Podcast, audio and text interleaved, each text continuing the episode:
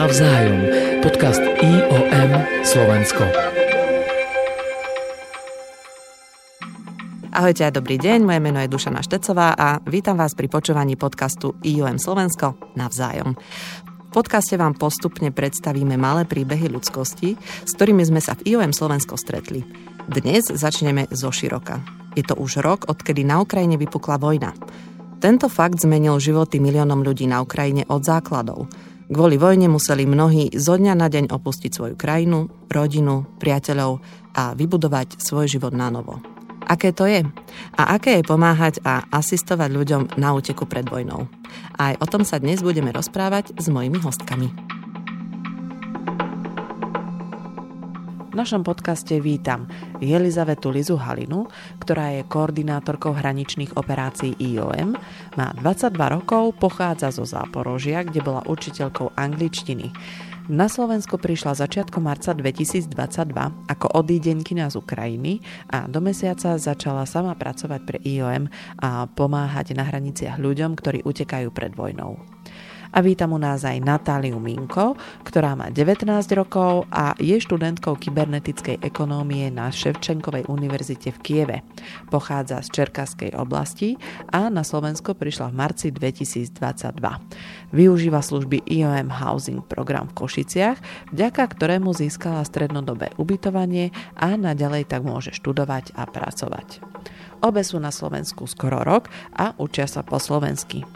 Ako si spomínajú na 24. februára, na deň, kedy na Ukrajine vypukla vojna? Aké boli vaše prvé myšlienky, s čím ste sa zobudili, čo ste si mysleli, keď ste sa dozvedeli tú správu, Jelizaveta?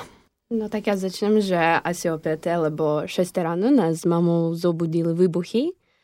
Aj potom sme zapli správy a uvedomili sme si, že na Ukrajine sa vypuknula vojna tak veľmi som sa bála, a pretože v meste nastala panika. Ľudia v obchode kupovali všelijaké produkty, aj regály boli prázdne, v bankomatách a v lekárniach boli dlhé rady. A videla som to prvýkrát v živote a dúfam, že posledný. A samozrejme, že v meste boli sirény, aj, ja som, aj sú samozrejme aj teraz. A každému odporúčili, aby sa schovali v bunkri, ale v skutočnosti a sú to obyčajné pevnice, nie sú tu reálne bunkry, pretože naša krajina nie je vybavená na vojnu. A aj tým pádom je jedno, kde sa nachádzate v bunkri, v dome, byte alebo na ulici. Aj prvá myšlenka, ktorá mi napadla, bola, že si myslím zbaliť kufre aj ísť na Slovensko, pretože a tu pracuje môj e, otec a on videl nás podporiť nejakým spôsobom. A povedala som to tam máme, ale ona samozrejme toto odmetla aj proste išla do práce a ako nič sa nestalo, a pretože sme presne nevideli, čo sa deje aj čo bude. Aj moji starí rodičia tiež nechceli nikam ísť, len ja som chcela ísť na Slovensko. Neustále som však rozmýšľala, ako ich presvedčiť aj ísť na bezpečné mesto, to znamená, že ísť na Slovensko. To boli tie prvé dni. Ako to bolo u teba, Natália? Mm, dobre, bola som v Kieve v prvé dni. Som ľahla spať v 4 rána a potom v 5 zbudila sa, lebo počula som nejaké výbuchy a pozerám v telefón a vidím, že moja matka a otec zvonia mi a, a ja nerozumiem, ja sám bojím sa, ja nerozumiem, lebo počula rány, že hovorili, že vojna môže byť, ale sám to neverila to bolo veľmi zle pre mňa. Pozerám vonku a vidím, že dlhý rady do bankomatov. Ľudia v ubytovni viem, že pošli preč domov v iné regióne v Ukrajine.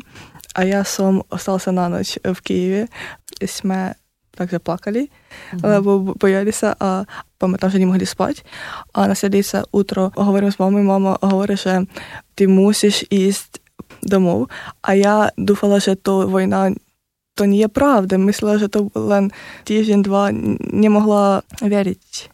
Ale večerom už jechala preč do svojej región. A v našom podcaste ďalej vítam Martinu Varholík, ktorá je vedúca Košickej kancelárie IOM Slovensko a prakticky od začiatku vojny koordinuje v Košiciach núdzovú pomoc IOM ľuďom utekajúcim pred vojnou.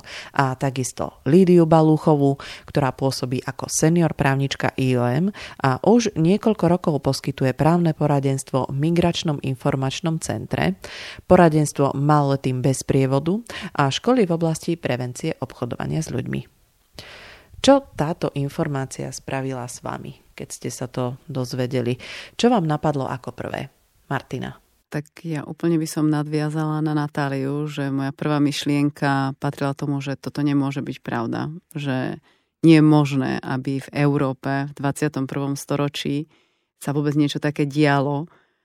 A vôbec miešali sa vo mne všetky myšlienky, že ako sa dá pomôcť, zároveň, že či vlastne to nepôjde aj smerom na Slovensko a do Európy vzhľadom vlastne na nejaké historické fakty.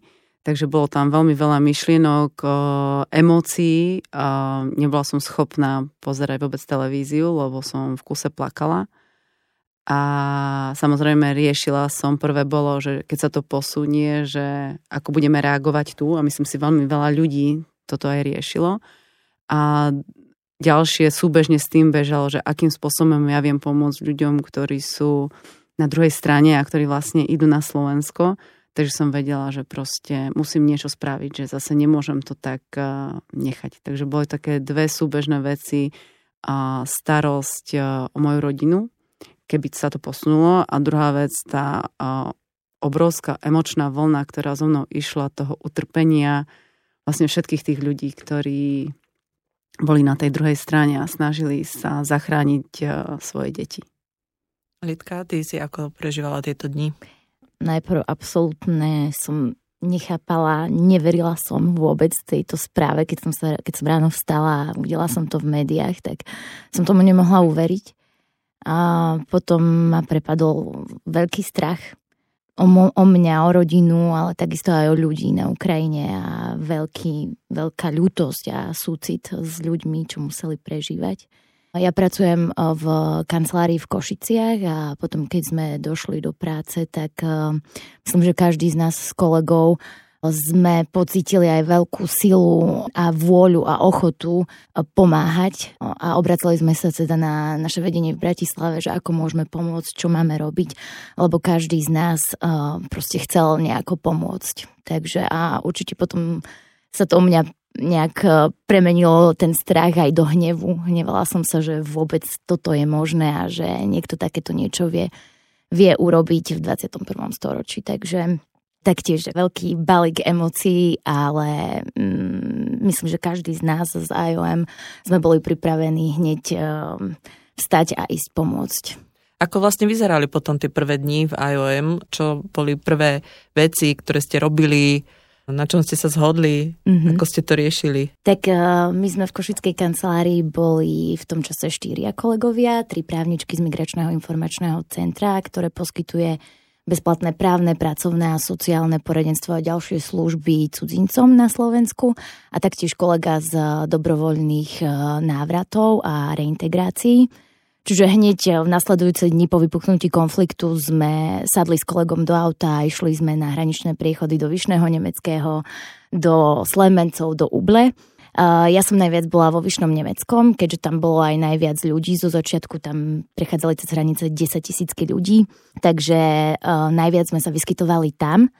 Mali sme naše stanovište hneď za hranicou, hneď ľudia prichádzali ako k prvému stanovišti ku nám a poskytovali sme informácie o službách, ktoré sú dostupné, o sociálnej podpore. Potom od 1. marca 2022, keď Slovenská republika začala poskytovať dočasné útočisko, tak aj informácie, ako si toto dočasné útočisko vybaviť, aké sú práva, povinnosti s tým viazané. Takisto sme poskytovali aj informácie, keďže sme tam videli veľké riziko obchodovania s ľuďmi a naša organizácia má veľa skúseností, či už teda s prevenciou alebo s rôznymi tréningami na túto tému, tak videli sme tam veľké riziko, tak sme ľudí aj informovali o možných rizikách, aby sa nestali obeťami obchodovania s ľuďmi. Keď tí ľudia prichádzajú, oni sú veľmi vystresovaní, oni mm, si nie sú schopní zapamätať všetky tieto informácie, tak potom hneď v prvých dňoch nás napadlo vyrobiť také letáčiky s týmito informáciami, kde by mali všetko pokope, ku ktorým by sa mohli vrátiť potom, keď už sa ukľudnia, keď už sa napríklad niekde ubytujú, zložia a tak ďalej, keď si začnú riešiť tú situáciu na Slovensku, keď si začnú vybavovať a žiadať o dočasné útočisko. Takže hneď v prvých dňoch sme za pomoci aj kolegov v Bratislave uh, pripravili letáčik o dočasnom útočisku.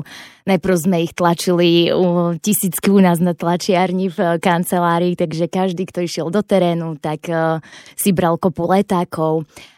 Samozrejme to boli aj letáky migračného informačného centra s našimi kontaktami, kde sa na nás vedeli obrátiť ľudia aj potom, ako vlastne prejdú cez tú hranicu a, a rozbehnú sa do rôznych kútov a, Slovenska. Taktiež potom sme pripravili ešte brožúru o bezpečnom zamestnávaní, lebo sme videli, že, že tí ľudia, keď chcú na Slovensku žiť, tak si hľadajú zamestnanie, takže aj, aj toto sme potom rozdávali na hraniciach. Líza, ako sa v tebe vlastne formovalo to rozhodnutie, že, že ideš na Slovensko? Aká bola potom tvoja cesta? keď si mala očakávanie, s čím si sem išla? Vedela som, že odídem od prvého dňa, pretože som sa veľmi bála a zdalo sa, že život sa na dlhé roky zastavil, že nemôžem nič urobiť, pretože nič nie je otvorené. Aj už nemám možnosť mať ten život, ktorý som mala pred vojnou. A nechcela som však odísť bez rodiny, toto bol veľký a, problém pre mňa, pretože som vedela, že ich nechávam na nebezpečnom meste. No aj ja som Zaporožia, som z východu Ukrajiny, tak musela som cestovať 3 dní z Ukrajiny na Slovensko a na hranicách ma stretli otcoví kolegovia, a pretože ich podnik pomáhal rodinám z Ukrajiny.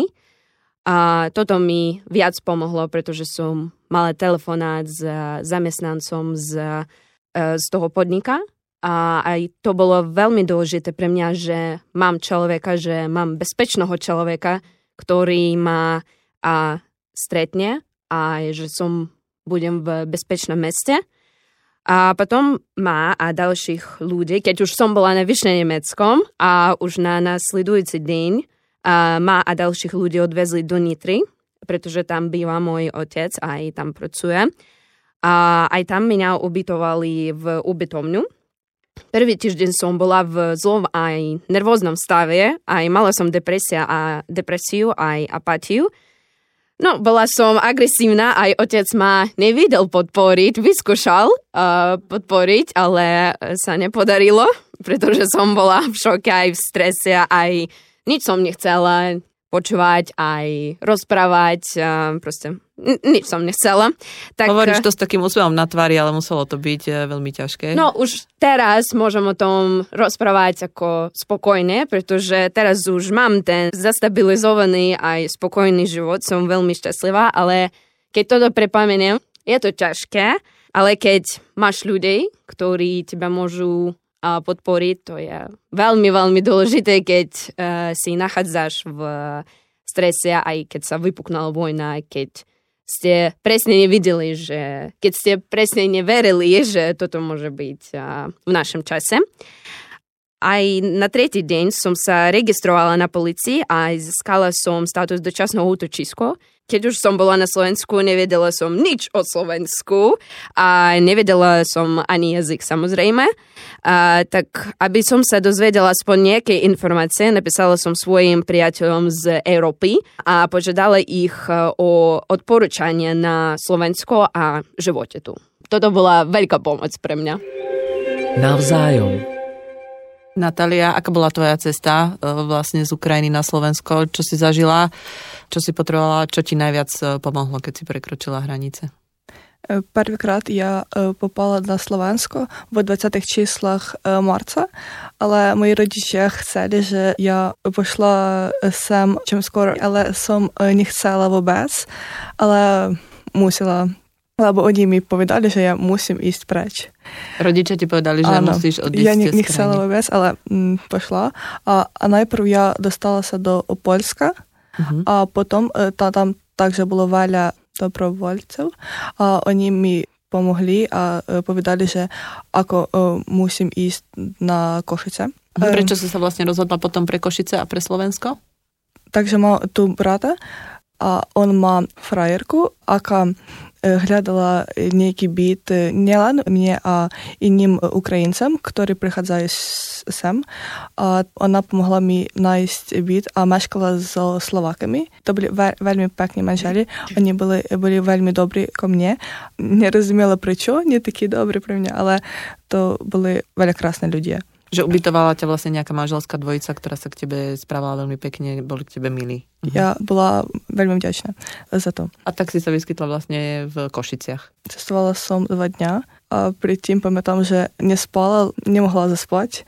To boli ťažké tri dňa. я не, не могла есть, не мала ні інтернету, ніч не мала а не вела ни польский, ни словацкий.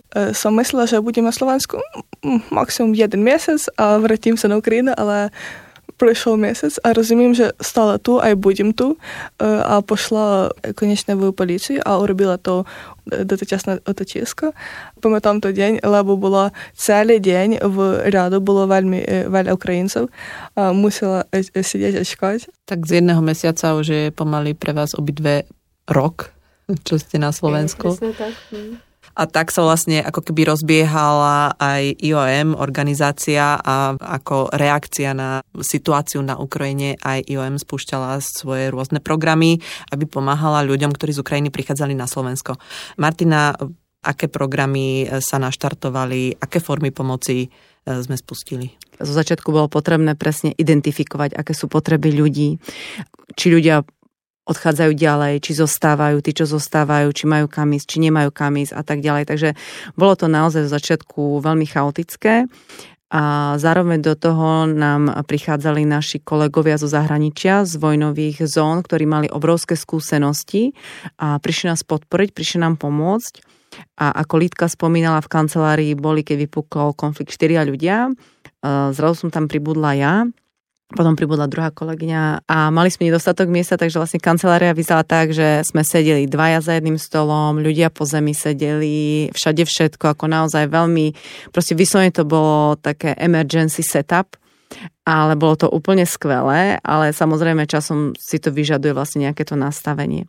Takže keď som nastúpila vlastne do práce 3.3., tak každý deň som chodila na hranice, ale súbežne som vlastne riešila prvý týždeň humanitárny koridor, aby bolo možné skladovať eh, humanitárnu pomoc, bolo veľmi nevyhnutné, takže od skladových eh, priestorov cez eh, colné vybavenia, cez logistiku, cez vlastne celý ten koridor a kamionovú prepravu, proste naozaj veľmi veľa vecí, ale všetko, ja viem, že vesmír sa postaral a všetko sa tak pekne vyskladalo, že do týždňa naozaj všetky veci boli pripravené a mohla sa na, začať navážať humanitárna pomoc, ktorá slúži nielen pre ľudí na Slovensku, Ukrajincov na Slovensku, ale takisto vlastne pokračuje ďalej na Ukrajinu na zasobovanie humanitárnej pomoci.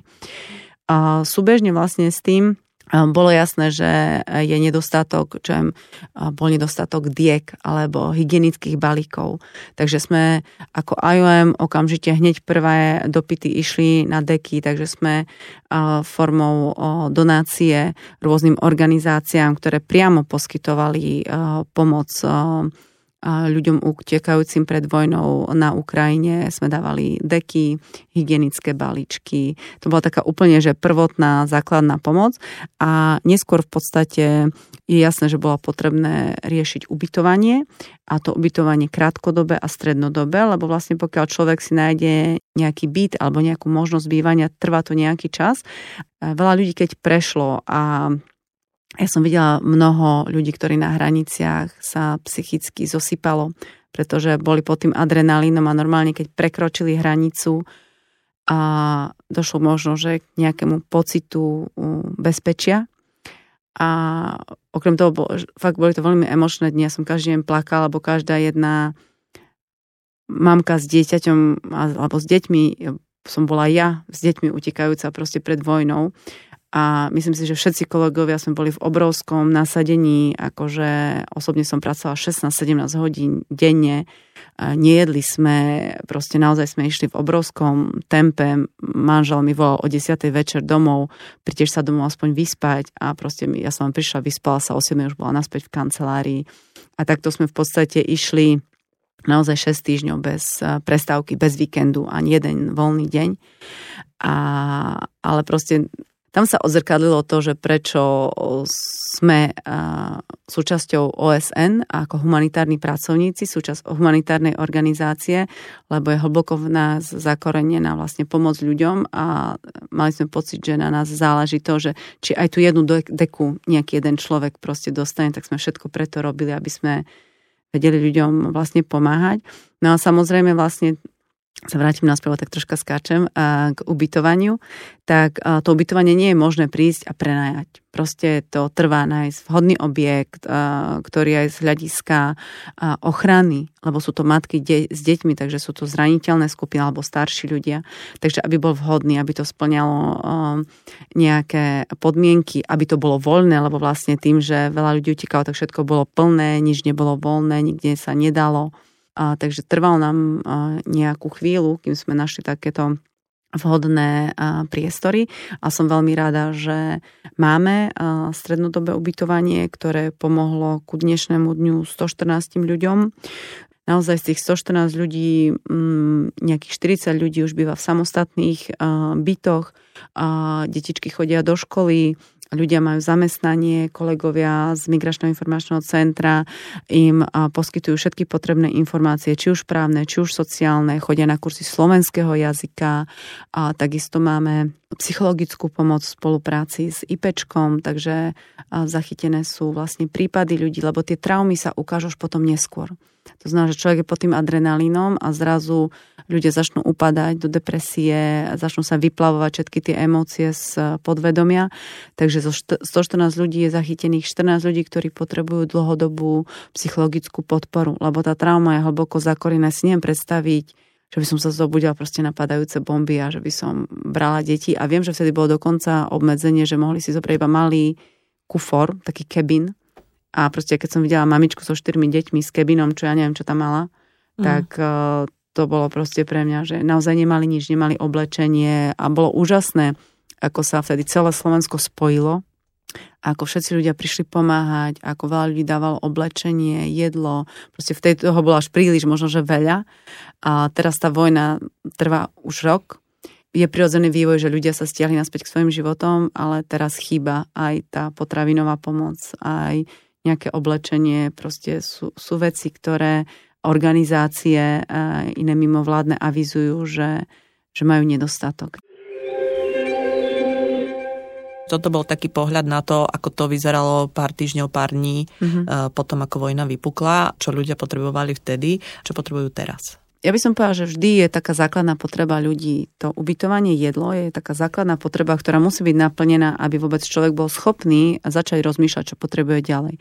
A potom ďalej idú tie veci už každý individuálne podľa svojich potrieb, že či je to práca, alebo potrebuje uživiť rodinu, deti do školy, zdravotné problémy a potom môže ísť ďalej pracovať, vzdelanie a potom jazyk a, a vlastne s tým vzdelaním a s prácou samozrejme súvisí aj jazyk, aj rekvalifikácia, ale je veľmi veľa ukrajinských ľudí, ktorí zobrali hociaké práce. Poznám lekárku, ktorá zmývala chodby ako upratovačka a, a naozaj proste len, aby čokoľvek, aby vedela uživiť tie svoje deti.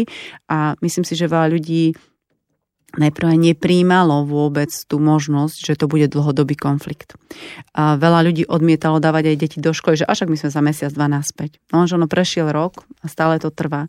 Takže postupne aj veľa ľudí si uvedomuje, že asi možno to bude trvať dlhšie, postupne sa ten balík, by som povedala, zväčšuje. Uh-huh. Nie, že by sa vyriešil, ale si uvedomuje vlastne človek širší a širší záber, ktorý tu je. Možno, aby sme doplnili nejaké čísla, tak viac ako milión ľudí z Ukrajiny prekročilo hranice z Ukrajiny smerom na Slovensko a o dočasné útočisko sa rozhodlo požiadať niečo viac ako 100 tisíc. približne každý desiatý alebo každý jedenastý človek z Ukrajiny vlastne sa rozhodol, že nejakou formou teda ostane pôsobiť na Slovensko a vybuduje si tu život vlastne od základov. K tomu vlastne mu asistuje alebo slúži na pomoc aj Migračné informačné centrum eh, IOM. S akými vecami sa ľudia obracajú na mm, toto centrum, ktoré pôsobí viac menej online alebo ako pomoc na diálku? Takže Migračné informačné centrum funguje už od roku 2006, čiže my sme tu už boli aj pred tým, pred konfliktom a aspoň tu v, to, v tomto košickom regióne, tak uh, Ukrajinci tvorili stále najväčšiu takú zložku tých našich klientov, najväčšiu skupinu klientov a prirodzene aj ľuďom prichádzajúcim v dôsledku konfliktu sme uh, rozšírili naše služby. No a hlavne sú to veci, keď už majú to ubytovanie, majú postarané o nejakú stravu a tak ďalej, tak začínajú riešiť e, svoj status na Slovensku. Takže sú to informácie právne, ktoré poskytujeme, to znamená ohľadne dočasného útočiska, prípadne ak si chceli zmeniť e, status na nejaký e, iný druh pobytu, aby mohli napríklad podnikať na Slovensku. To sú dosť časté otázky, keďže nie všetci chcú pracovať, niektorí by chceli aj podnikať. Ďalej je to sociálne poradenstvo, čiže časté sú otázky ohľadne zdravotného poistenia, sociálnych dávok, na čo majú nárok. Potom pracovné poradenstvo, takže to je uh, veľmi veľa otázok uh, ohľadne zamestnania na Slovensku. Robíme aj takéto uh, workshopy, pretože to sme zistili, že toto je dosť veľký problém pracovného vykoristovania, ktorý sa nám opakuje, keď vidíme podmienky, za ktorých títo odidenci pracujú, častokrát nie sú v súlade s zákonníkom práce, tak uh, v tomto prípade uh, sa snažíme pomôcť, kontrolujeme pracovné zmluvy ešte predtým, než ich podpíšu, to je najlepšie, s týmto sa na nás obracajú klienti. A takisto, teda, ako som hovorila, snažíme sa zvyšovať to povedomie o právach a povinnostiach zamestnávania na Slovensku, aby sa nestali obeťou pracovného vykorisťovania. Takisto im vieme pomôcť nájsť si prácu, kontrolujeme a upravujeme CVčka, veľmi takou vyhľadávanou službou eh, Migračného informačného centra eh, sú bezplatné kurzy slovenského jazyka, pretože mm, je to veľmi dôležité pri hľadaní si aj práce a pri celkovej inklúzii a integrácii do slovenskej spoločnosti, aby ovládali slovenský jazyk, tak um, poskytujeme vyše 30 kurzov slovenského jazyka, ktoré sú online, ale aj prezenčne. Všetky naše služby sú teda bezplatné a my fungujeme buď na systéme teda osobných konzultácií alebo online, čiže e-mailom. Takisto nás môžu klienti zastihnúť telefonicky na našich infolinkách.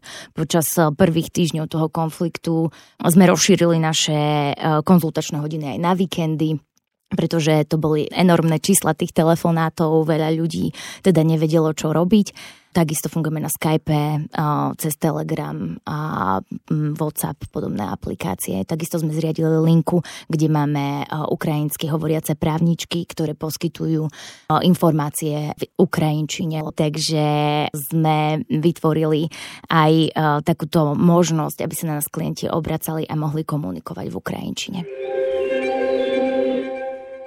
Keďže toto je prvá časť podcastu Navzájom, tu je niekoľko faktov. IOM, Medzinárodná organizácia pre migráciu, je agentúra Organizácie spojených národov, ktorá bola založená v roku 1951, pôsobí vo viac ako 100 krajinách sveta a podporuje humánnu a riadenú migráciu, ktorá prináša prospech migrantom aj spoločnosti. IOM Slovensko od prvých dní vojny na Ukrajine poskytovala pomoc ľuďom utekajúcim pred vojnou. Za 12 mesiacov pomoci IOM Slovensko poskytla osobnú a online pomoc viac ako 20 tisíc ľuďom z Ukrajiny.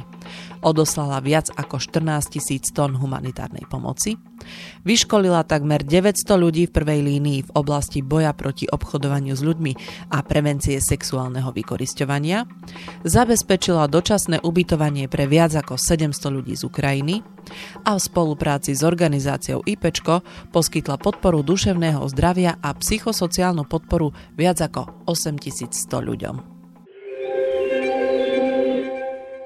Líza, ty si sa potom vlastne zamestnala v IOM Tak povedz nám ešte tento príbeh, ako sa to stalo. A... Je to zaujímavý príbeh. Asi týždeň som sa snažila vstúpiť do svedomia, že sa vypuknala vojna, že budem bývať tu na Slovensku, aj čo musím robiť. A potom som si uvedomila, že musím konať, pretože už nemám prácu a aj nechcem brať peniaze od rodiny, chcem dávať peniaze pre svoju rodinu, pretože som práce od 17 rokov tak eh, ja nesom zvyknutá brať peniaze od rodiny. A aby som sa dozvedela, um, aj keď už som dostala tie kontakty, tak uh, nejakým záz- zázrakom som našla stránku IOM a to mi pomohlo naviac. Pretože od tej chvíle začal môj nový život. Um, ja som sa prihlásila na ponuku práce a to sa volala join our emergency response team. A to bolo veľmi zaujímavé pre mňa, ale bolo tam napísané, že potrebujú ľudia, ktorí vidia po na angličtine, na ukrajinčine, na ruštine aj na slovenčine. A ja som si myslím, že OK, mám ukrajinčinu, mám ruštinu, mám angličtinu, ale nemám slovenčinu. No ale som vyriešila poslať uh, svoj životopis a aj napísať, že dobrý deň, hľadám som prácu, mám skúsenosti a už sa začala študovať, uh, učiť slovenčinu. Tak uh, keď ste môžete mne niečo ponúknuť, tak uh, sa teším na vašu odpoveď aj tak ďalej. Aj som dostala odpoveď, môže byť o týždeň, že oni majú pozíciu na konzultanta ako v teréne, ale povedali, že ja som musela zmeniť mesta, pretože som bola v Nitre a aj musela ísť do Košic a ja som nič nevidela, kde je to Košice, kde je to, a neviem, nejaké iné mesto Prešov, pretože a neviem, koľko to bolo, môže byť jeden týždeň, alebo aj tak. Tak a, aj potom už som zmenila mesta, aj prišla do Košic som začala pracovať ako konzultant v teréne od 24. marca, tak eh, viete, sa vypuknala vojna 24. februára, prišla som na Slovensko 3. marca, aj už eh, od 24. som začala prácu v IOM, potom som pracovala v teréne aj v Michalovcech, vyššie Nemeckom, aj Uble. A aj samozrejme nemôžem si nespomenúť na kolegov z IOM, eh, ktorí ma podporovali v osobnom aj pracovnom živote, už teraz budem plakať. a, pretože neviem, aký to bol, bol zázrak, ale to... A, teraz tá práca je veľmi dôležitá pre mňa, aj tá práca v teréne bola veľmi zaujímavá, pretože som mala možnosť um, mať peniaze, dostávať peniaze aj pomáhať ľuďom. Tak um Prvý mesiac sa rýchlo premenil na prvý rok za nami. Asi tak. Ako sa vám zmenil život vlastne za ten rok? Začala by som možno Natáliou. Пам'ятаю, že v, na začiatku 2022 roku mala ceň každý deň byť šťastlivá a všetko išlo po plánu, ale 24. februára to все skončilo. Пам'ятаю, že keď chcela vrátiť domov a nebola šťastlivá.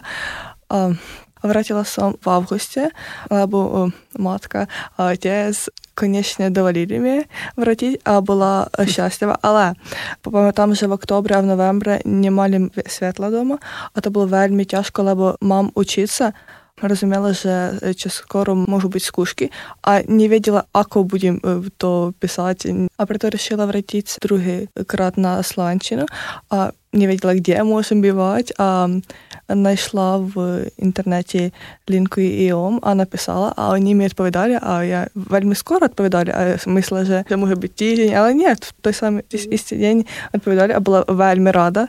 А також вратилася, мала дві причини вратитися в другий раз. Перший же вдома було зле, можемо повідати. Друга причина, що в, в кінці юла стрітнула з одним хлопцем, але то є українець. А, тепер ми є приятеля. А, to bola druhá príčina. Vrátila sa. A je veľmi rada, lebo popravde teraz sama kontrolujem život a učím sa, pracujem a Máš 19 rokov a stojíš na vlastných nohách. Máš taký pocit? Môžeme tak povedať, áno. To je skvelé. taký pokrok za jeden rok nejaký dokáže urobiť človek, Obrovský. tak to je mm. úžasné sledovať. Liza, ty ako to vnímaš, ako sa tvoj život zmenil za posledný rok? Všetko v mojom živote sa veľmi rýchlo zmenilo. Aj bydlisko, aj práca, aj jazyk, aj ľudia, aj hory, aj cesty, aj služobné cesty, aj tak ďalej. Um, ale mám rada, že som na Slovensku, tak um, sa teším aj uvidím, čo bude ďalej. Takto sa zmenili vaše osobné životy a možno by som sa teraz pozerala na to, ako sa zmenil život v IOM, lebo ako ste spomínali, tak pred rokom v IOM v Košiciach pracovali štyria ľudia.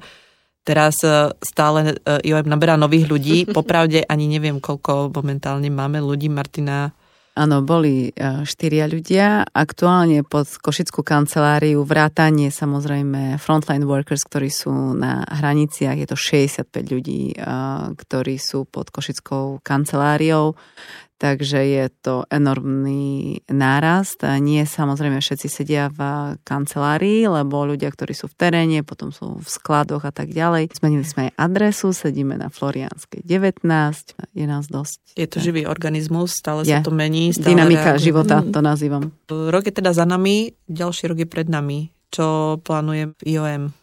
Budem rozprávať za emergency response. Emergency response znamená nejaká núdzová odpoveď, keby som to mala nejak takto ako preložiť. Takže ona sa vyvíja od potrieb, ktoré vlastne prichádzajú. Takže ako si povedala, je to živý organizmus a tie potreby sa stále prehodnocujú, mení sa to, vyvíja sa to. Predpovede, ako dlho to bude trvať, to nevie nikto povedať, pretože závisí to aj od dĺžky trvania konfliktu, závisí to od potrieb, ktoré budú, závisí to od potrieb ľudí, koľko ľudí na Slovensku zostane a je potrebná vlastne tá inklúzia, vrátanie všetkých integračných aktivít. Závisí, koľko nových ľudí bude prichádzať a s tým vlastne spojené služby, ktoré máme na hraniciach a stále poskytujeme aj v tranzitnom centre v Michalovciach alebo v hotspote Košice. To znamená tí frontline workers, ktorí dávajú tie základné informácie. Ale aj keď e, konflikt by skončil v tento moment, tak v podstate začne sa ďalšia časť obnova Ukrajiny Um, Košice vlastne v rámci uh, našej organizácie sa stali tzv. supply chain hub, takže vlastne tá celá pomoc uh, na obnovu Ukrajiny potom by vlastne prúdila cez uh, Košice. V podstate takto je aj teraz. Ako dlho zase toto bude trvať, to nikto nevie, takže v podstate sa prehodnotuje na nejakých kvartálnych bázach potreby. Naberajú sa ľudia na nejaké aktivity, potom vyvstanú iné potreby, naberajú sa na iné, niečo sa môže zase stiahovať, ťažko povedať. Takže uh, vravím, postupne sa to vyvíja a čo je teraz um, o dva mesiace nemusí byť platné, ale môže byť zase niečo iné, takže neustále sa niečo nové učíme, niečo nové prichádza a myslím si, že obrovským spôsobom to obohatilo nás všetkých, alebo keď sama za seba môžem povedať, ako, že myslím, že táto životná skúsenosť je, ktorú budem rozprávať si svojim vnúčatám a možno aj právnúčatám navzájom. Ten domov vám Slovensko nenahradí úplne, ale možno sú nejaké veci, s ktorými e, sú Slováci a Ukrajinci a Slovensko a Ukrajina podobné a podobný. Čo vám tu pripomína domov a čo vám tu robí domov? No, ja môžem povedať, že Slovensko je môj druhý dom, pretože táto krajina mi dala pocit bezpečia aj vieru v ľudí. Ja som veľmi vďačná Slovensko aj všetkým, ktorých sa stretnula, pretože keď som začala pracovať na hranicách aj tranzitných centrách a ako zamestnanec IOM, a, a to bolo koncom marca, aj ešte prekvapilo ma, že veľa Slovákov bolo na hranicách a pomáhali ľuďom zadarmo. Ja, keď som Ukrajinka, som utečenko z Ukrajiny, už pracovala v IOM a samozrejme, že už som dostávala, mala možnosť dostávať tie peniaze, aj boli tam ľudia, ktorí mali svoj život, ale pracovali zadarmo, pretože len chceli pomôcť, aj sú tam boli Slováci, tak spoznala som úžasných ľudí, ktorí naozaj chceli pomôcť a robili toto úprimne. Tak ja by som mohla by povedať, že Slováci aj Ukrajinci nemajú veľký rozdiel v jazykách alebo mentalita aj tak ďalej. Ja by som toto mohla povedať.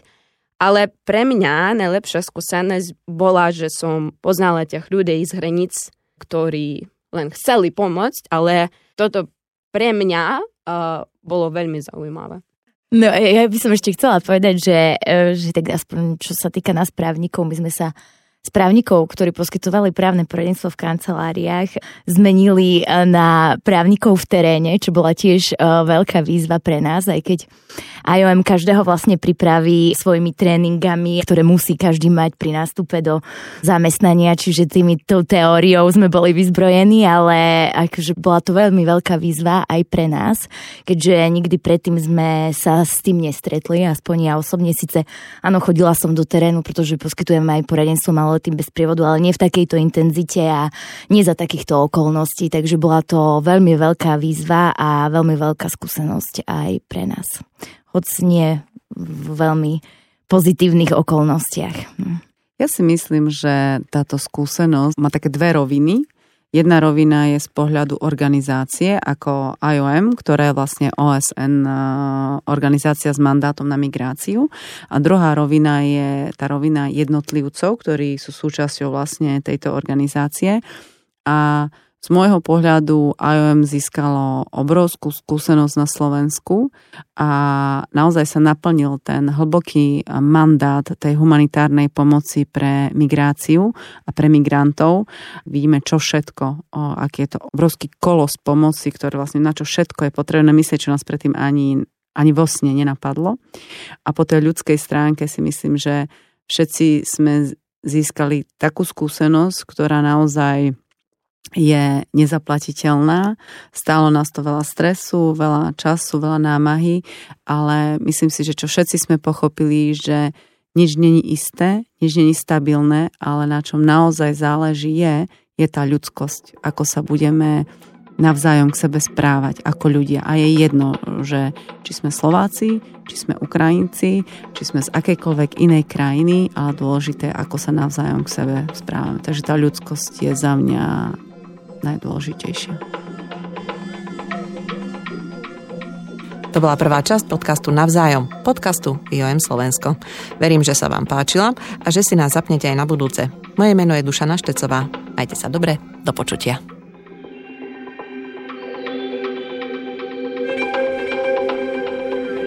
Navzájom, podcast IOM Slovensko.